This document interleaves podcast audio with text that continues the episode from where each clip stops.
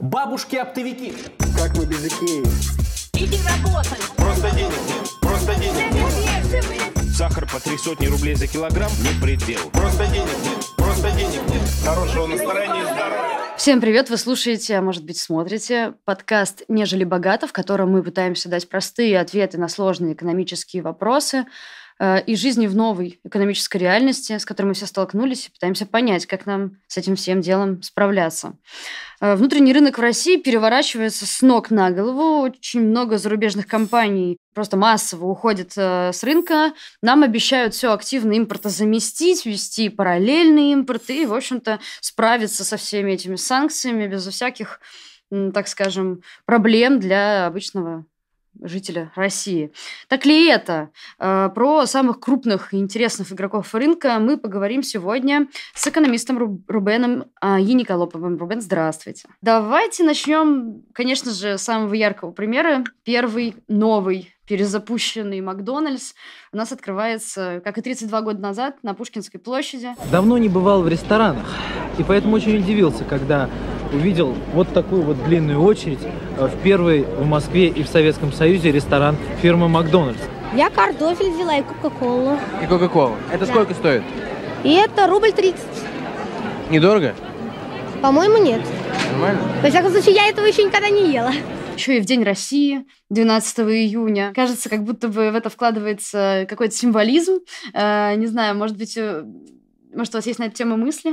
Нет, ну символизм там очевидно есть. Это действительно открытие Макдональдса 32 года назад. Было огромным событием открытие России внешнему миру. И сейчас, э, на самом деле, это действительно очень символическое событие в в том, что это прямо в, сторону, обрат- как бы. прямо в обратную сторону. Поэтому символизм, безусловно, есть. Э, Про качество интересно послушать. Макдональдс, он сначала ушел, теперь возвращается, при этом меняется юридическое лицо, придумываются какие-то невероятно забавные названия, над этим шутит весь интернет. Интересно, как это отразится и может отразиться на качестве продукции, там, бургеров, картошечки и всего прочего. Ну, это, безусловно, может отразиться. Мы посмотрим. Но, конечно же, надо понимать, что когда все говорят об технологиях, там все почему-то считают, что это станки, какие-то программное обеспечение и так далее. На самом деле, то, что называется совершенно непонятным словом бизнес-процессы, то, как устроено, собственно, организован контроль качества того же в организации, это на самом деле является одной из технологий, очень важных, которые не так просто переносятся и передается. Макдональдс. Сто процентов российское сырье. Заявили о том, что они закрываются. Ну и хорошо, закрывайте. Но только завтра там уже должен быть не Макдональдс, а у дяди Вани.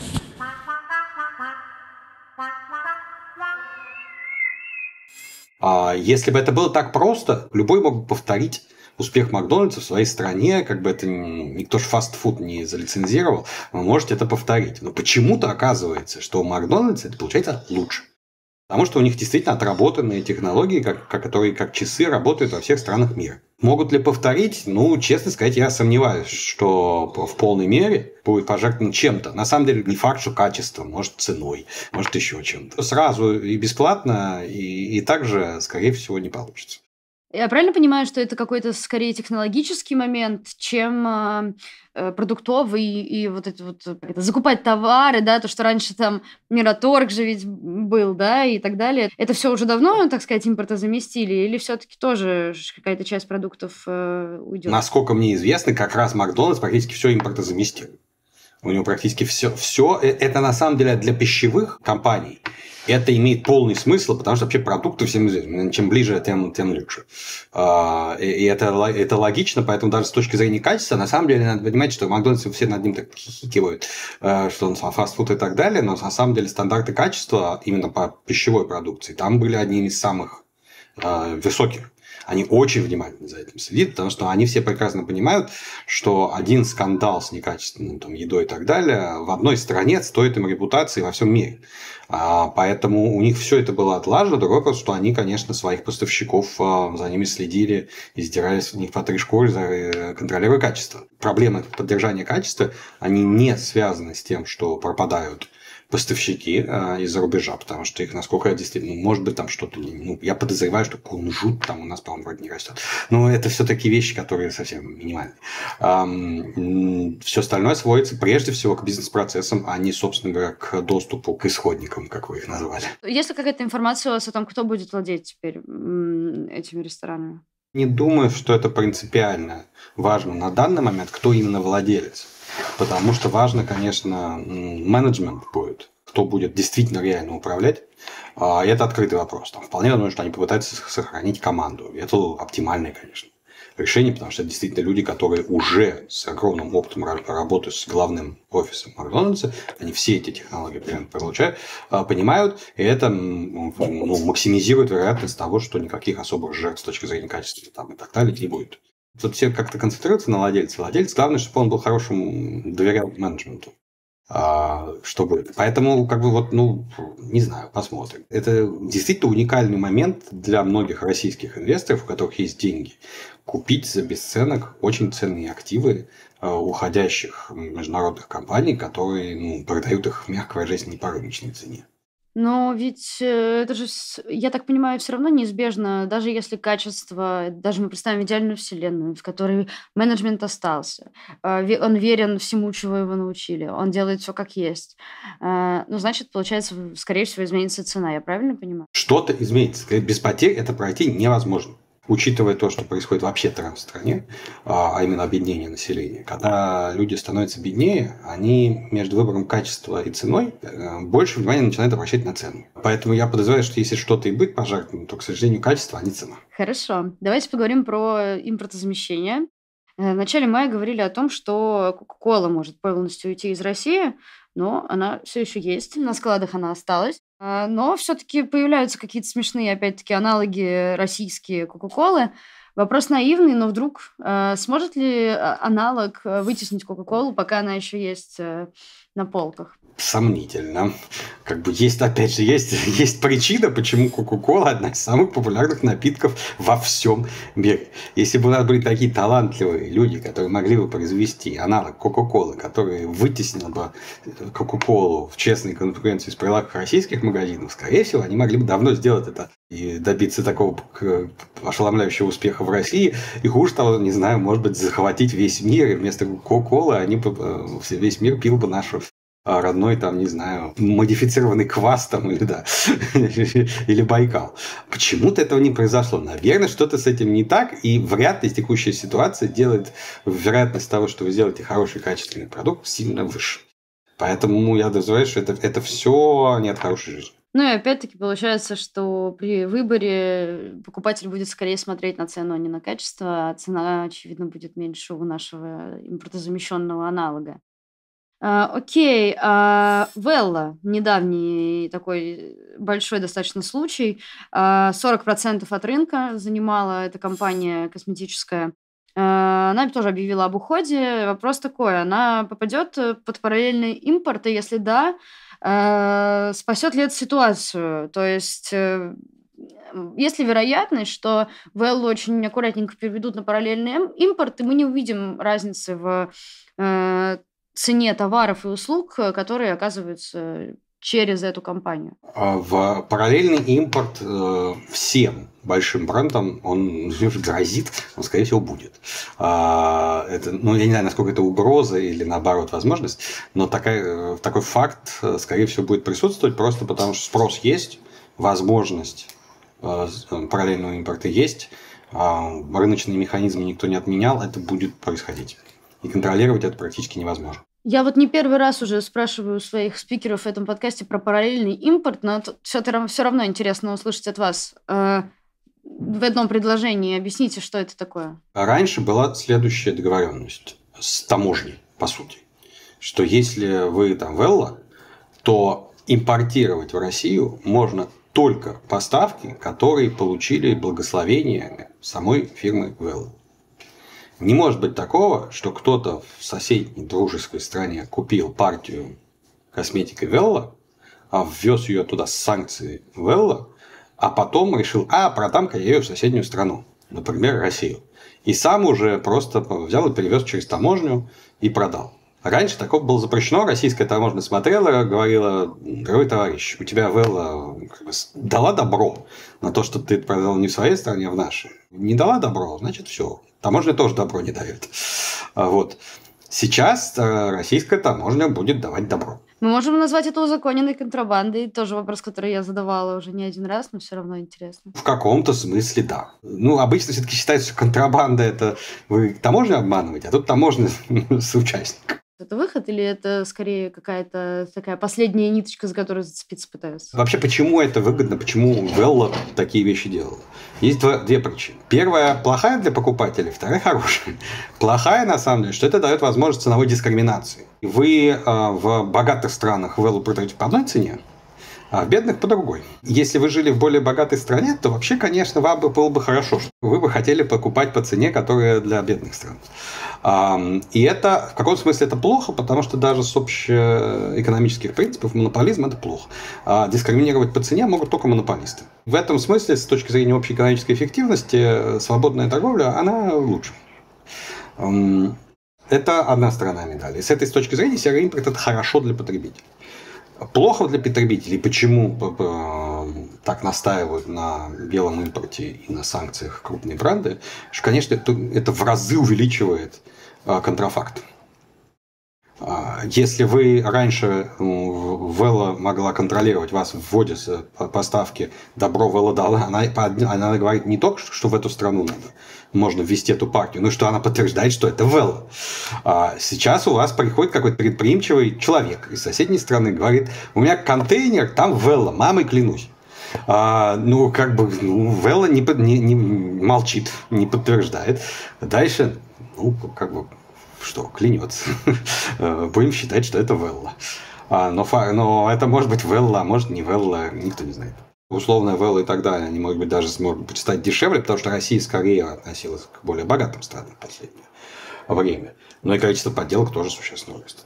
Хочется еще поговорить про продукты. А, сок а, Сады Придонья сейчас выходит, начал выходить в белой упаковке в России, потому что, мол, краски не хватает красить их там в зелененький, в какой там он был раньше.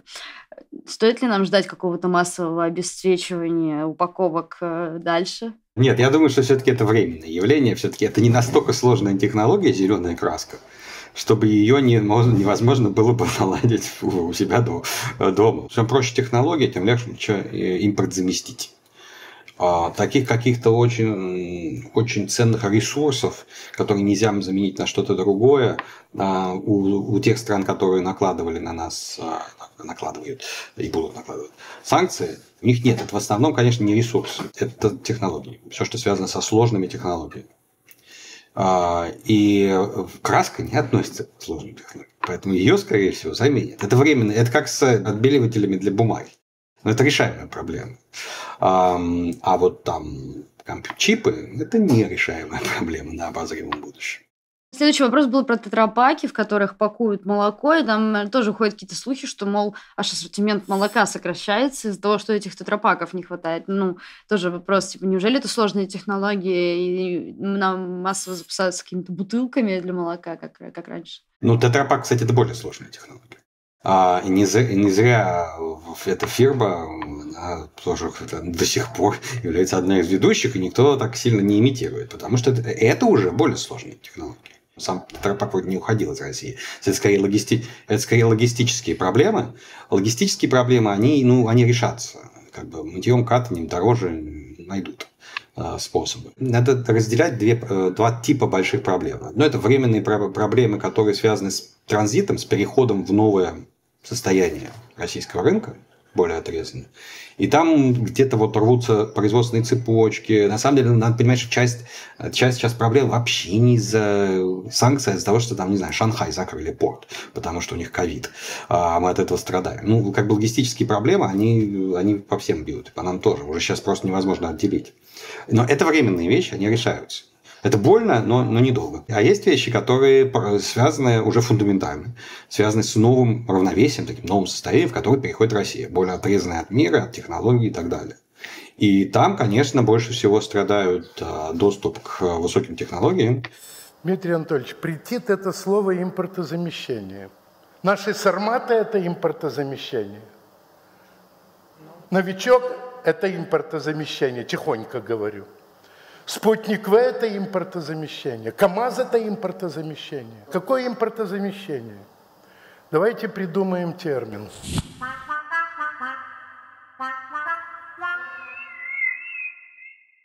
Это не спутники, это действительно то, что вполне в быту, быту используется. Он оказалось, что у нас автомобиль – это высокая технология. Потому что там такие чипы, которые мы не можем достать. И вот с этим будут проблемы не только временно, но и надолго. В связи с этим предпоследний вопрос. А, Очень э, в моей голове представляется, что с уходом очень многих брендов наши привычные торговые центры, которые огромные, красивые, яркие, куча выбора, ассортимент, э, все зарубежные какие-то штуки, очень здорово. Как будто бы это раз и может превратиться в какой-то аналог, я не знаю, когда ты приходишь в каком-то провинциальном, простите, городе, э, приходишь в какой-то маленький торговый центр, там есть какие-то точечки, где там еще бабушки там халаты продают, и на, на картонках меряют его, я не знаю, зеркало вам держит, вот. В общем, ждать ли того, что даже в Москве какие-то крупные торговые центры превратятся вот в это, или удастся сохранить э, то, что было до, просто как-то видоизмененно? Я думаю, что массово этого не будет происходить все-таки, хотя какой-то шаг в этом направлении будет, потому что, ну, действительно будет много людей, которые... Просто будет больше людей, у которых будет спрос именно на более дешевые. В Москве, безусловно, сохранятся эти большие крупные торговые центры, потому что брать этих людей у нас хватит в ближайшее время ходить по таким центрам. А, да, там будут продавать параллельный импорт, какие-то закроются, там будет смена Ну и будут магазинов, цены дороже, они... соответственно, наверное. Да, но они останутся чистенькими, приличными торговыми центрами. Но часть людей просто... Будет больше людей, которые при выборе пойти и купить там дорогой замещенный э, товар в таком э, центре или пойти куда-то там, на, может, на окраин, может, другие там, центры и на картоночке примерить что-то подешевле, э, количество таких людей вырастет. Хорошо, последний вопрос. Э, мы поговорили про тех, кто ушел и так далее. Кто остается в плане структур и, и даже, наверное, интересно, стран? Э, как бы вот в России что осталось и какую долю именно российский только российский рынок в этом занимает. На самом деле, действительно, вот все так э, говорят, а там какие-то сотни-сотни компаний там уходят, закрываются. Далеко, далеко не со всеми с ними вообще понятно, они уходят или приостанавливают. И приостанавливают, когда очень часто они это не их бизнес-решение. Это чисто логистические проблемы, опять же, э, которые просто, ну, мы не можем торговать нашим товаром, потому что мы не можем завести физически, там, не знаю, нельзя проехать через Польшу, нельзя там перевести контейнеры, это или слишком дорого. И это вот эти фирмы не ушли, они приостановили деятельность до того момента, как не наладятся цепочки. А, и не так много фирм, насколько я понимаю, которые вот прям действительно ушли, хлопнув дверью, сказав, э, отряхнув прах, э, и сказав, что больше в ближайшее время не придем. Проблема в том, что это действительно самые крупные бренды во многом. Именно потому, что для них, э, для самых крупных фирм, репутация играет огромную роль. А, и для них просто факт работы в России в текущей ситуации, это удар по бренду, они считают, что они больше потеряют денег на других странах из-за потери репутации, и поэтому они готовы пожертвовать российским рынком ради спасения других рынков. Это бизнес-решение. На самом деле очень мало. Там есть, есть э, фирмы, которые, ну как сказать, по политическим мотивам, по, по политическому давлению и так далее уходят. На самом деле это меньшинство. Для большинства из них это абсолютно бизнес-решение. Для... И другой вопрос, что у него есть аспект репутационный. Ну да. Но репутационный аспект, он в любом случае связан с политикой, поэтому тут бизнес-решение невозможно оторвать от него. Вопрос э, в том, как это можно развернуть обратно. Если, вам, если это было решение навязано сверху политиками, то вам политики должны отмашку, типа, можно и вы. А если это репутационно, то, ну, мягко выражаясь, надо, чтобы восстановилась репутация страны. А это более сложный и зависит от других вещей процесс. Тоже от политики во многом, но, но от других вещей. Не, вам недостаточно договориться, там, пожать руку с, не знаю, с кем, Байденом обобщенным, и все, все замечательно. Так не работает его репутация. Ну, Помогает, но не работает. Да.